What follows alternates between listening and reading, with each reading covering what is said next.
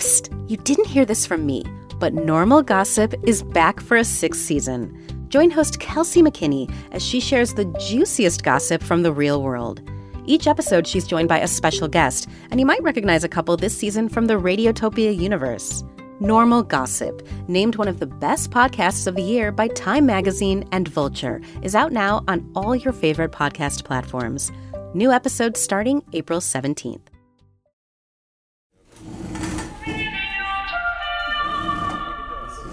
Today we have a very special episode of The Truth. We're going to dig deep into the making of an episode we released way back in September of 2012. Okay, let's try it. You might remember it. It's called That's Democracy. You are voting for a representative, somebody who's vested with the terrible responsibility of making a decision on behalf of all of you. O- Okay, well, what decision are they making? Who gets to live? Uh-huh. Whoa. That's fake. It's about a teacher who holds his class at gunpoint to teach them about representative democracy. And it's just recently been made into a short film by a couple of filmmakers in San Francisco, Jon Bowden and Cliff Traiman. You're voting for a representative. Someone who's vested. It's really exciting when people like what you do enough to make their own thing out of it. And that's democracy in particular has gotten a surprisingly enthusiastic response. I was just interviewed on a show called The Podcast Digest a couple months back, and the host Dan Lizette called That's Democracy. possibly my favorite ever podcast episode of any show I've ever heard. Wow. and and and I mean that. And I'm somebody who listens, Jonathan, six to eight hours a day, and have been doing so for about eight years. um, this one literally made me stop uh, and be like, "What have I just heard?" That's pretty nice to hear, right? Uh, but then he asked me, Can you tell folks a little bit about how that came about? Because this one literally blew my mind. So, um, and all I could think about was the intensely frustrating writers' meeting we had when we were trying to figure out what the story would even be. It was a meeting that culminated with this. Whatever. I mean, I, I, I don't feel like I'm, I'm I don't feel like I don't agree with I don't agree. I just I, I, I think that I'm right. Wow. I mean, what could possibly have upset me that much? On this episode, we'll find out. We'll talk about where this story came from, and then later on, we'll talk about how we used improv to shape it, and we'll meet Cliff and Jon, the makers of the new short film, and we'll get a lesson in how not to run a writer's meeting. That's all ahead on today's episode of The truth. and just a quick note there's some swearing in this, and the story we're talking about deals with some pretty adult themes. Uh, there's also a ton of spoilers, so make sure you've listened to the original story first. You might even want to see the film first, too. They did a really good job with it. You can watch it on our website, thetruthpodcast.com. Okay, let me set the scene for you. This was back in the spring of 2012, and The Truth had just spent two weeks as the number one podcast on iTunes, and we were looking for ways of building on that momentum and maybe ways of making a little money. And so we thought, well, what if we pitched an hour long special to public radio? We knew that PRX was a public radio distributor that was looking for ideas, and then we could use that money to produce a handful of stories and release the stories on the podcast. And then at the end of it, we'd have this hour long special that we could market to public radio stations. So we pitched PRX on the idea of a collection of horror stories that take place within the world of electoral politics. PRX said yes, and so we needed to find good story ideas that would fit that theme. A high school social studies teacher who um, sort of snaps This is Louis Kornfeld pitching what became That's Democracy. where he just sort of decides of like, all right, you know, like you kids, it's like seniors in high school. It's like there is no hope for the future with you people. You don't take anything seriously. You don't understand the value of your voice. Everything's just a popularity contest for you. Um, so I'm going to teach you what it means to be an active member of, of a civic community, what it means to have a vote and have a say. So we're going to take the five most popular people in this class, and you're going to vote on who's going to be killed. And if you don't vote on who's killed, I'm going to kill all of you. And so it becomes a, this pitching contest of they all have to, these people have to then kind of, they have like two minutes apiece to sell themselves to the rest of the class about why they have a future and uh, why they shouldn't be voted to be killed. So, Really killed? really killed. Okay. Yeah. Okay, so there's a lot of really great things about this idea. I really liked the teacher posing an ultimatum to the students.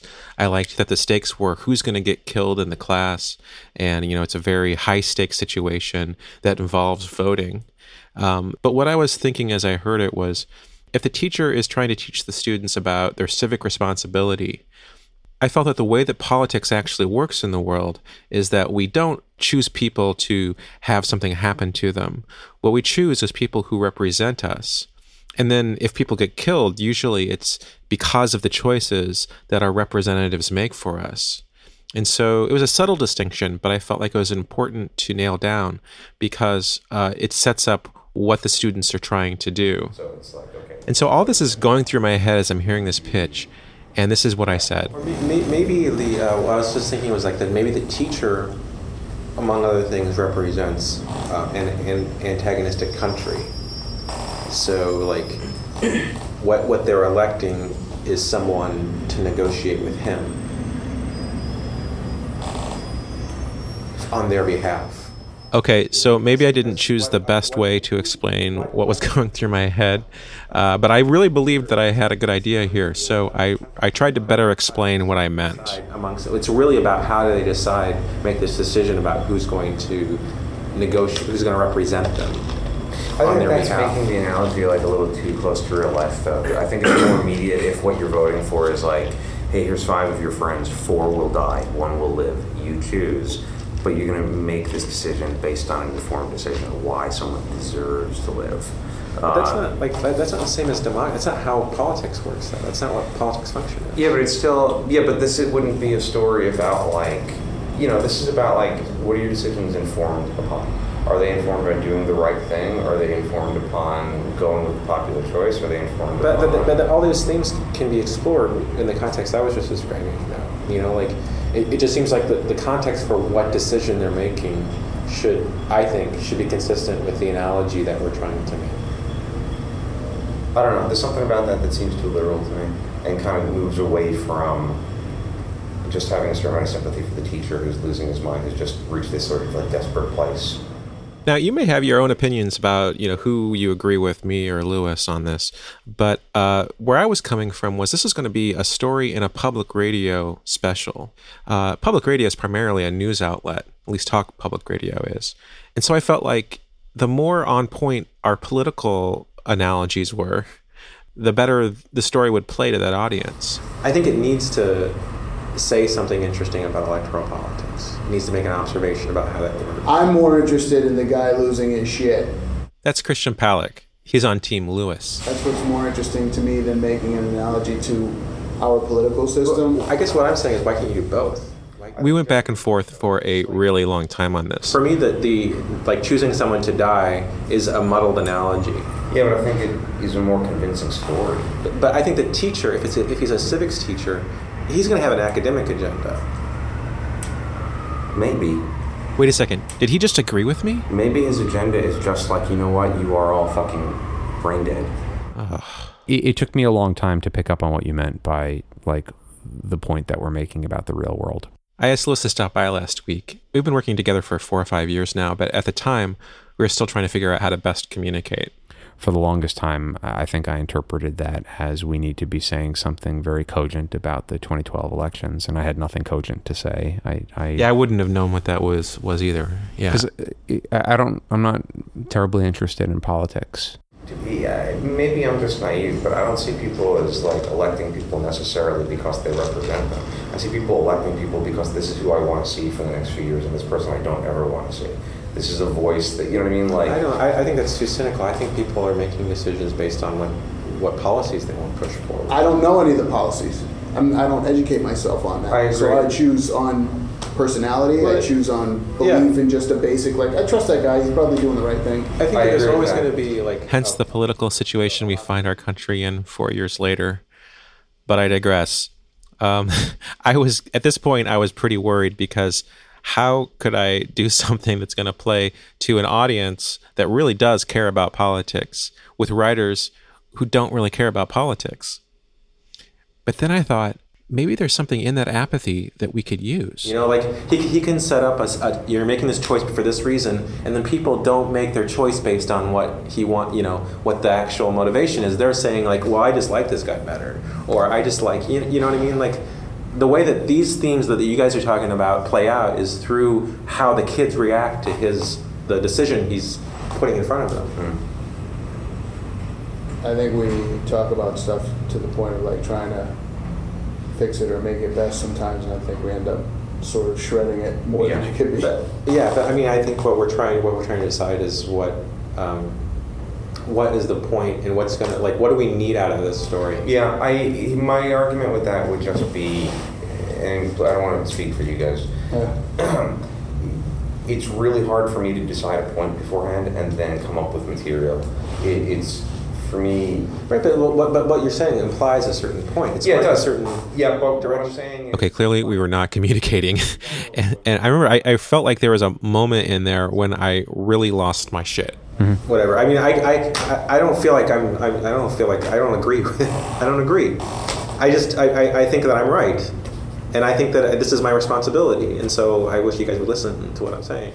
I don't think that's the way it's going to work. John. Okay, now I shouldn't have said that. That's never a method that's going to get your ideas actually heard. Okay, but at the same time, it, by that point, it didn't even feel like we were communicating. Uh, that's not. I don't think that's. A, that's. I don't feel like that's what I'm saying. And yet we got it done. And yet we got it done. I can only talk for myself, but for me, like if you have a better idea than I do, I'm very happy to take it. But but if the idea makes me write characters doing something that like it don't I don't see why they would go ahead and do that other than because it makes the story work. It's going to take some persuading.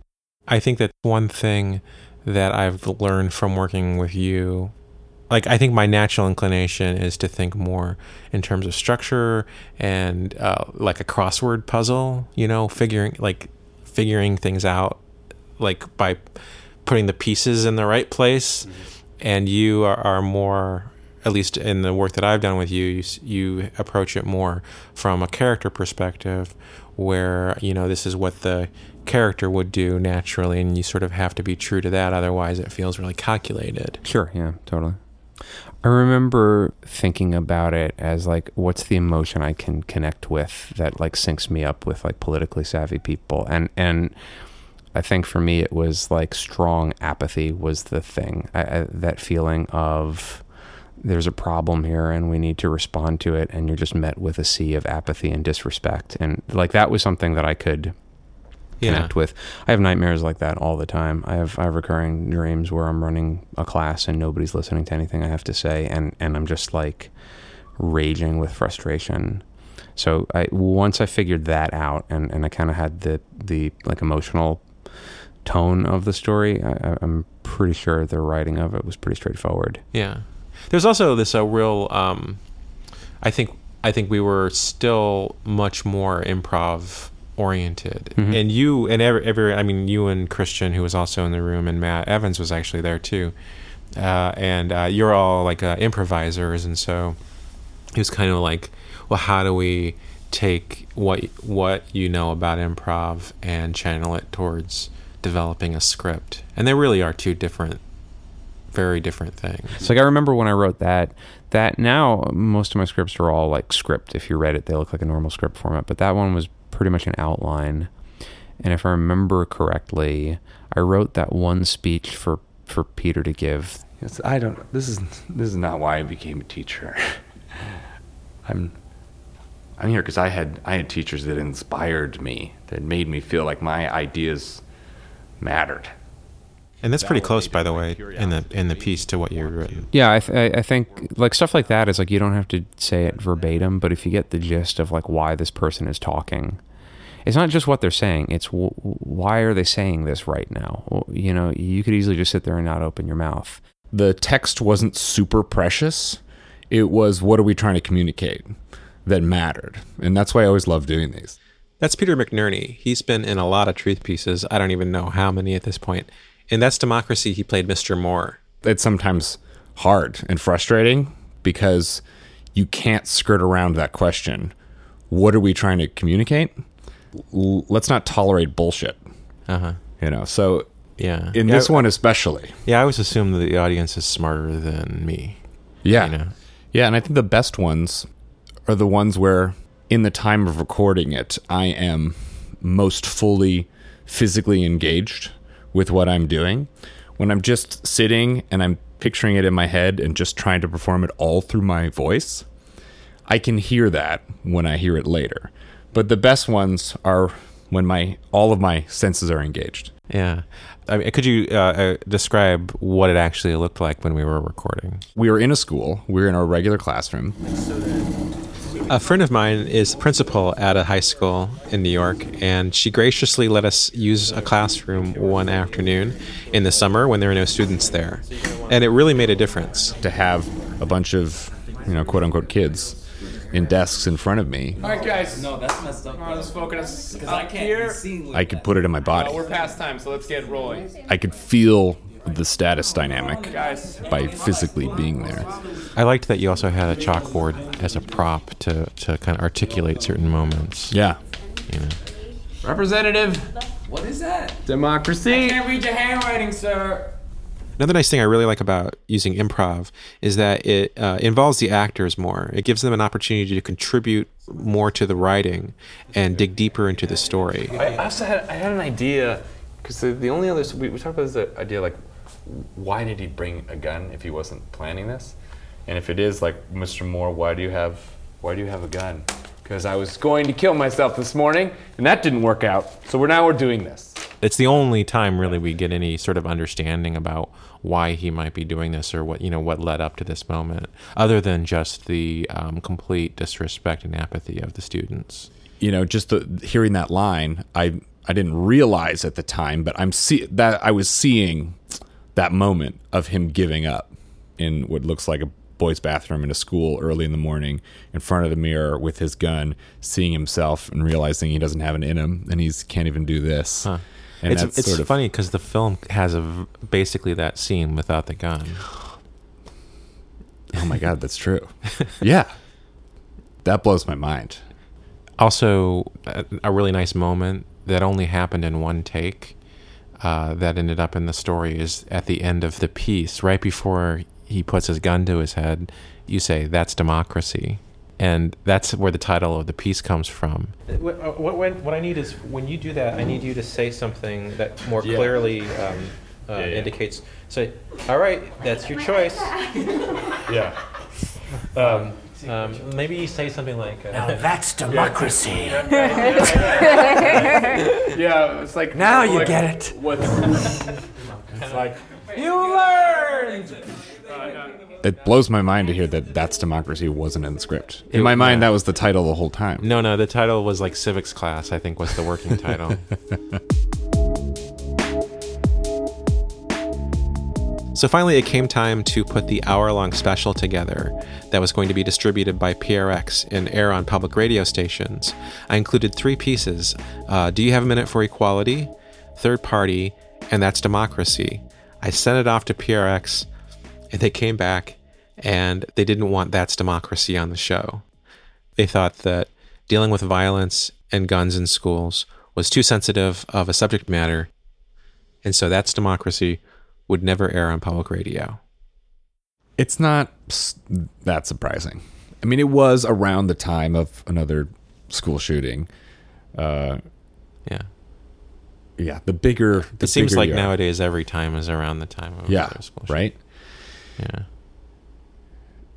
Yeah.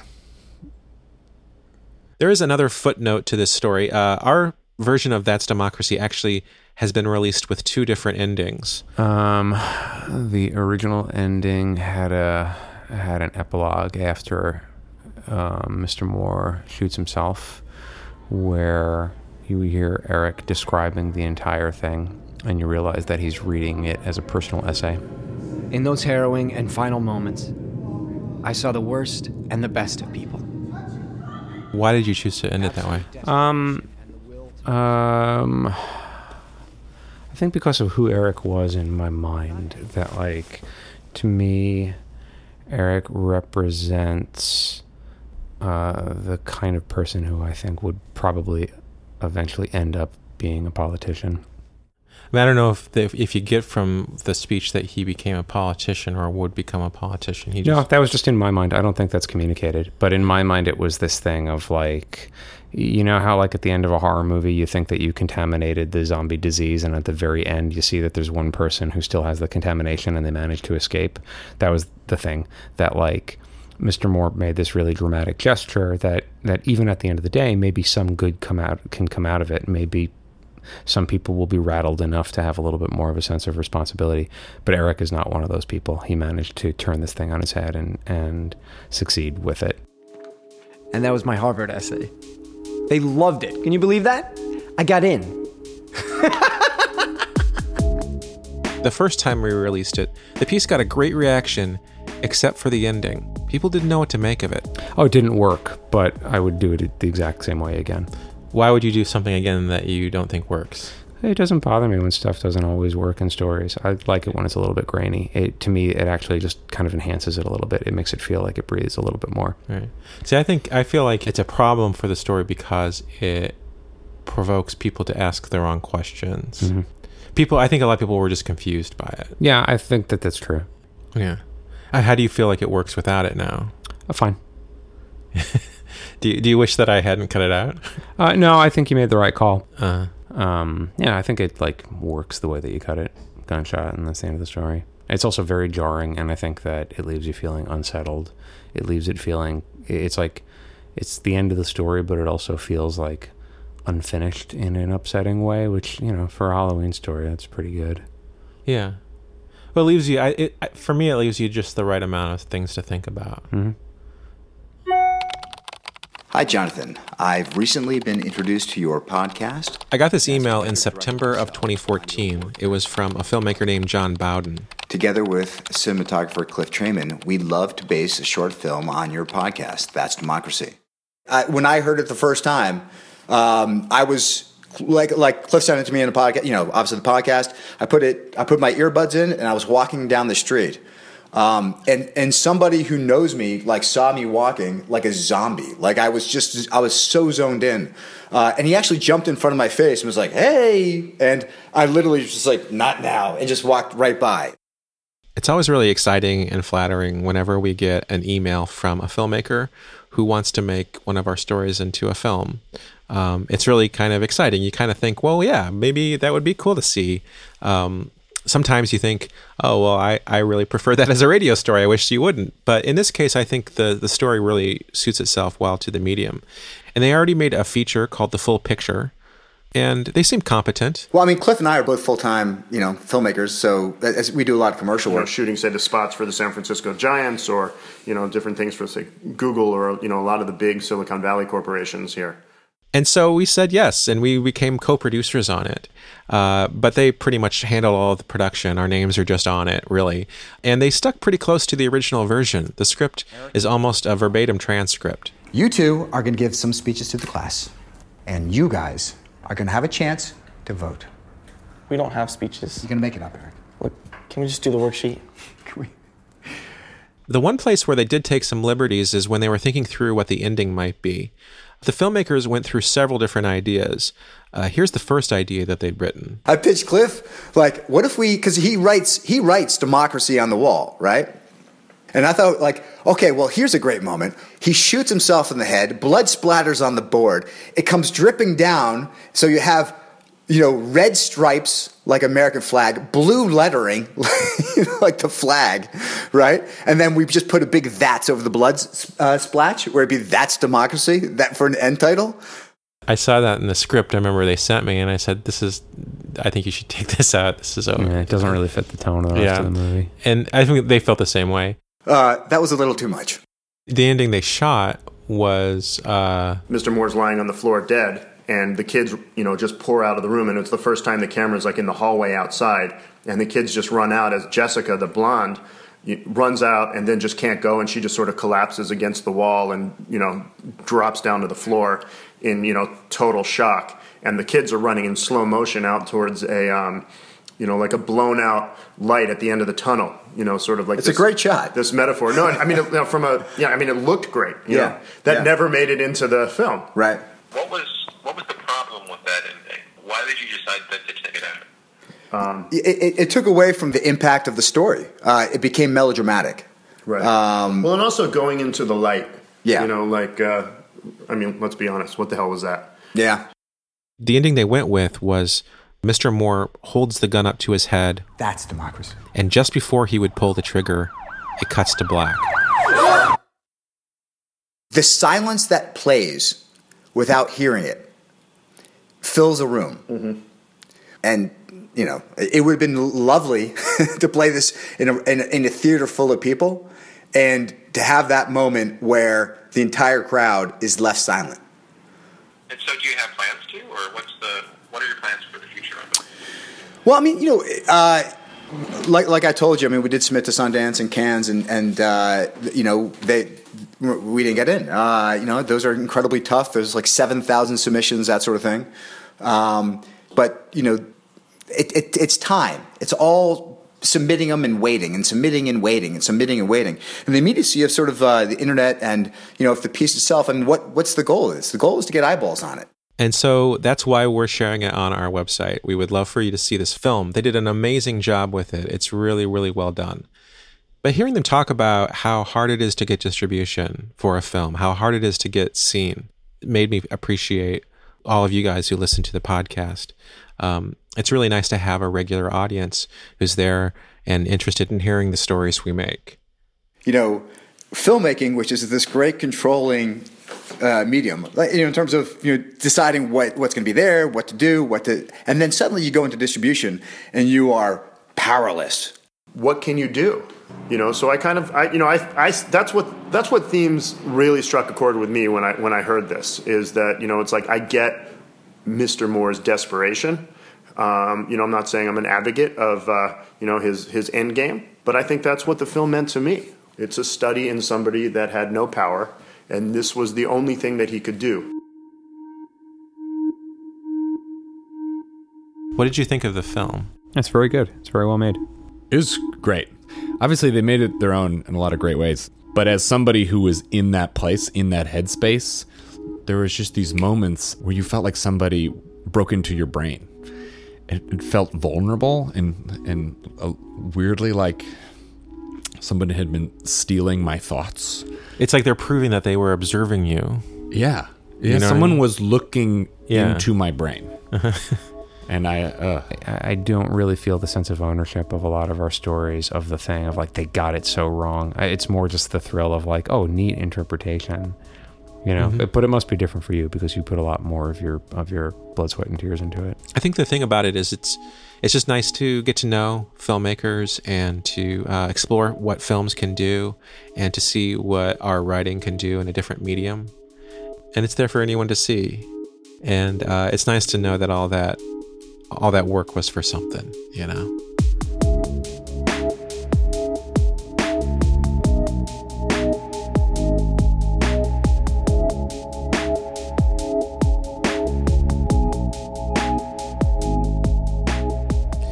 You can watch the film, That's Democracy, on our website, thetruthpodcast.com. And after you see the film, there's a comment section on our website. Let us know what you think. And if you want to help us out, write us a review on iTunes, share this episode on Twitter, Facebook, and please help spread the word about our show. Radiotopia from PRX is made possible with support from the Knight Foundation and by MailChimp, who celebrate creativity, chaos, and teamwork. If you'd like to support the truth by advertising on our show, send us an email at sponsor at prx.org. Our associate producer is Carrie Caston. Our intern is Shelby El Amani. I'm Jonathan Mitchell, and you have been hearing The truth. Radiotopia.